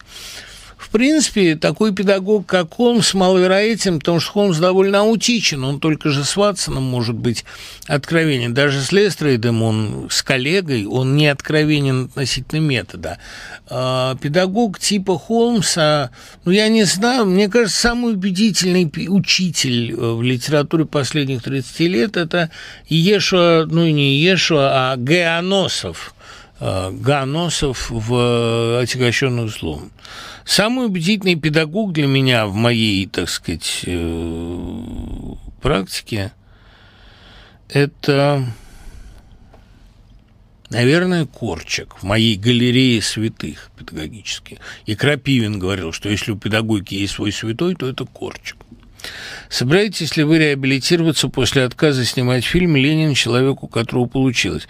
У меня э, не, не что реабилитироваться. Мы на планете собирали деньги на это краудфандингом, а потом случился кризис очередной. Я просто отказался от этой мысли, потому что э, собирать деньги на документальный фильм во времена, когда все сильно разорены, мне показалось неправильным. Я отказался от этой идеи, хотя у нас с Давидом Ройтбергом вслед нашему фильму «Был ли Горький» были придуманы там ходы с переезжающим шалашом, вот этим шалашом, странствующим по Европе. Я вообще в краудфандинг как средство для сбора э, вот денег на фильм я не очень верю, хотя признаю, что это прекрасно. Ну, может быть, я когда сделаю, у меня сценарий написан. Не хотите ли вы провести лекцию с таким же названием? Думаю, что людям в Миннеаполисе, Минске и Киеве сейчас одинаково. Интересно было бы его послушать. Но я не думаю, что в Миннеаполисе прямо сейчас такая ситуация революционная. Но э, послушать ее было бы интересно, потому что человек, у которого получилось, это же не Ленин диктатор, не Ленин публицист, а именно Ленин революционер. Почему у него получилось? Э, ну, это не тема для лекции, это такая ну, тема для такого субъективного, пристрастного монолога. Может быть, и получится. У меня была лекция о Ленине в истории великих пар – «Старик и рыба» для нее Лиза Лавинская придумала название, потому что Ленин имел кличку «Старик», а Крупская – «Минога», ну или «Рыба». Да? Интересно, да. Какой из романов Диккенса вам больше по душе и почему? Мне «Тайна Эдвина Друда», потому что это гениальный жанр незаконченного романа «Загадки», и помимо авторской воли так получилось. А если э, брать законченные, то our mutual friend наш общий друг. Почему по атмосфере? Нравится мне эта атмосфера гнилостных пред, предместий, а, гнилостной темзы, закатной. Вот давеча мы как раз вот в августе ездили с Катькой в мой любимый пансионат подмосковный, там катались по реке и э, в лодке и перечитывали нашего общего друга. Здорово сделано. Здорово сделано. Неужели был прав черный Джек из фильма «Человек с бульвара Капуцинов», который афористично сказал, эту страну погубит коррупция? Ну, там это ироническое высказывание. Конечно, нет. Эту страну погубит не коррупция. Зачем говорить, помните у Успенского, зачем говорить коррупция, если есть слово «традиция»? Это, мне кажется, вполне адекватная тема, и что уж там. Какие аудиокниги вы собираетесь выпустить в ближайшее время? Ну, я начитал Зощенко перед восходом солнца. Я начитал э, Самгина. Ну, не всего, конечно, там четыре тома, а избранные главы, примерно пятую часть книги. Я сам отобрал то, что мне нравится, и начитал. Шервуда Андерсона буду начитывать это не совпадение, а исторические аналогии. Нет, Саш, я говорю о бытовых совпадениях. Исторические аналогии меня интересуют не так. Я говорю о тех совпадениях, когда вы думаете о человеке, и вдруг он перед вашими глазами. Это довольно сложно. Почему это так получается, это стоит подумать. Для меня, э, в общем, Совпадение – это когда вы думаете о Боге и проезжаете мимо церкви, причем той церкви, которая вам нравится. Или вспоминаете бывшую возлюбленную, и тут же она звонит. Какие-то проявления таинственной эмпатии – это слово сейчас, как и слово травма, стало, пожалуй, слишком злоупотребляемым, но Наверное, это правильно. Ну, знаете, мне понравилась вот эта тема лекции. А, что представляет собой образ пятого угла, часто встречающийся у Бродского, а, точно так же, что и, собственно, «Свобода, свобода» – это пятое время года – хотя это эксплуатация шефнеровской строчки «Любовь – это пятое время года». И то же самое, что неугомонный терек там ищет третий берег. Это выход за пределы.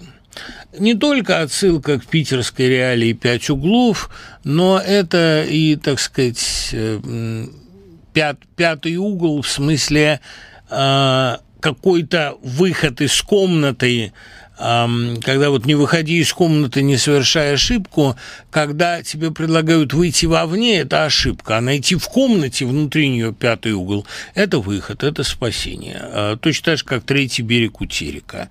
Найти неучтенное условие задачи, которое позволяет разомкнуть а, замкнутую структуру. А, как тема лекции, мне кажется, любопытно и то, что предложил Игорь – спасибо, Игорь, за постоянное слушание. Это э, тема ресентимента у Бродского. Ну, я, пожалуй, об этом поговорю, потому что речь идет именно даже не о ресентименте, понимаете, вот а о гиперкомпенсации. Ключевое слово в русской литературе, я уже говорил об этом, это «зато». потому что э, даже и э, в названиях большинства рассказов и романов в русской литературе. Отцы и дети – это отцы, зато дети, преступление и наказание, преступление зато наказание – это союз, как правило, не соединительный, а разделительный либо противительный, но, зато, а и так далее. Значит, э, вот это зато мы самые бедные, зато мы самые лучшие, мы э, самые духовные, зато самые несчастные. Это э, довольно распространенная фигура русского мышления. Ресентимент у Бродского выражается в одной конкретной совершенно идее, которую он реализует очень во многих стихотворениях. Это, например, «Пьяца Матеи». Это «Я проиграл в жизни, зато выиграл в литературе». Нет, что не говори, утрата, завал, непруха, из два створят аристократа, хотя бы духа. Это сильно сказано, и это действительно очень мощное утешение, потому что мы все время так о себе думаем.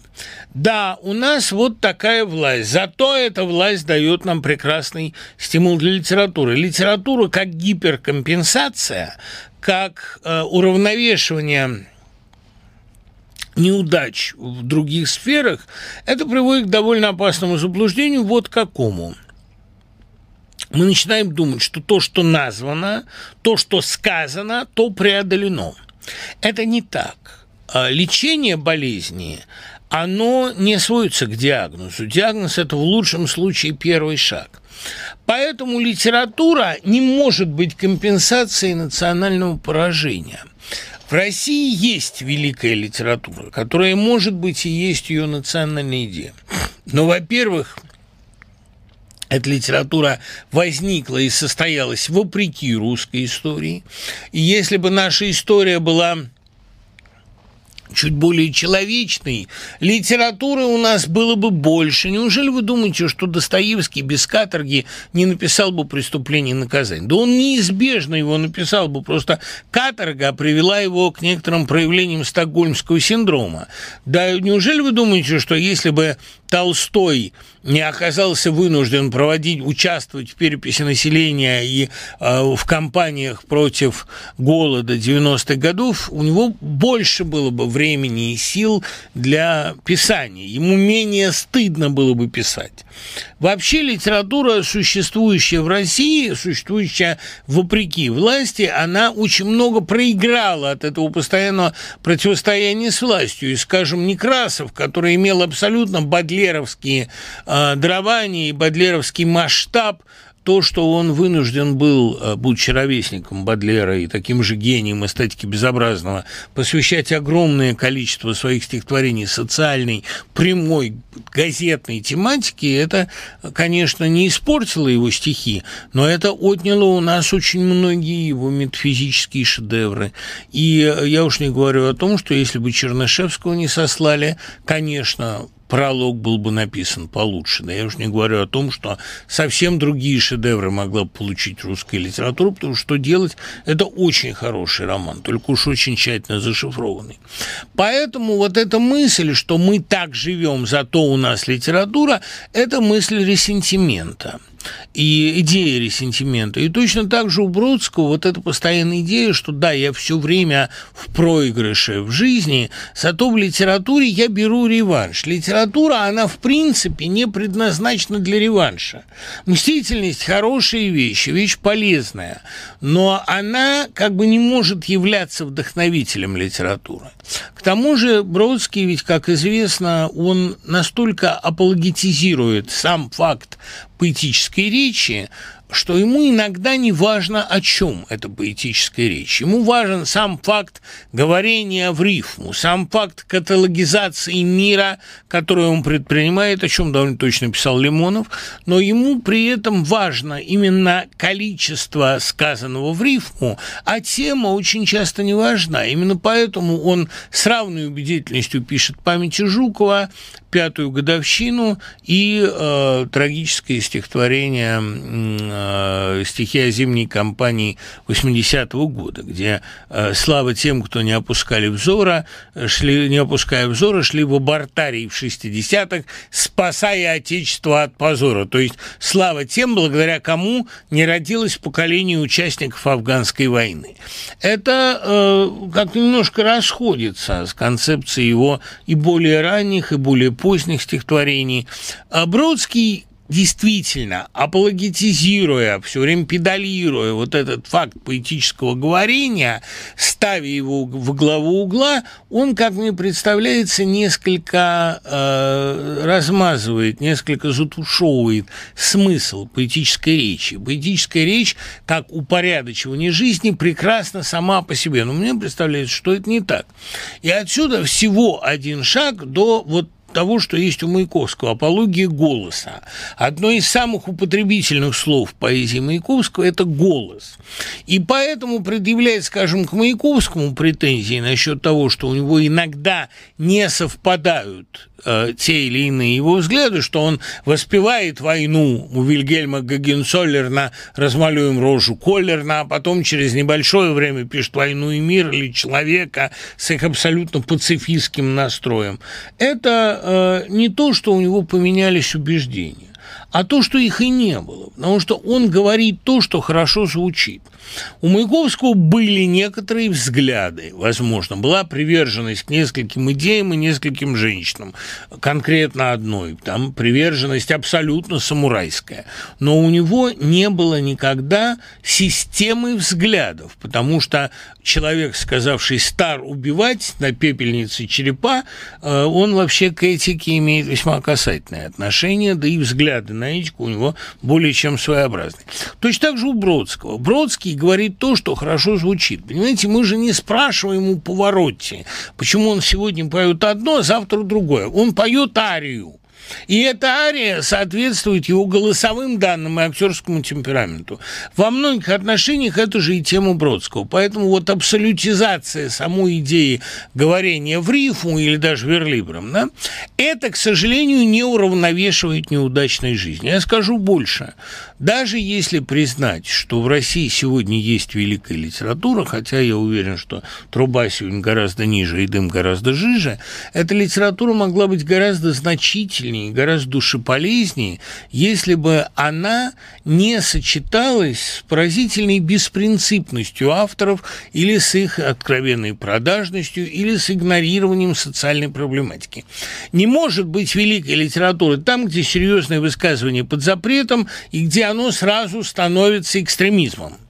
А именно поэтому сегодняшняя российская литература, она может сколько угодно утешаться своим стилем, своими фабулами, своим даже техническим совершенством, хотя чисто ремесленном плане она, на мой взгляд, слабовата.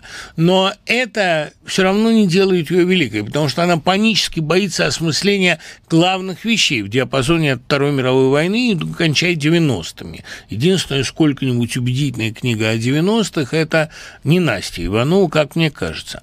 Потому что вот у Иванова-то как раз есть этот взгляд издали. А я о том говорю, что сам факт речи, сам факт рифмования, сам факт поэтического преображения реальности, эту реальность не оправдывает, не реабилитирует ни в каком смысле. Поэтому нельзя оправдываться тем, что у тебя великая литература. Мне кажется, что вот э, эволюция Бродского, как сказано у Синявского, эволюция далеко не по направлению к небу, там у него это сказано о Солженицыне, но это приложимо и к Бродскому вполне. Эта эволюция, она именно тем и обеспечена, что для него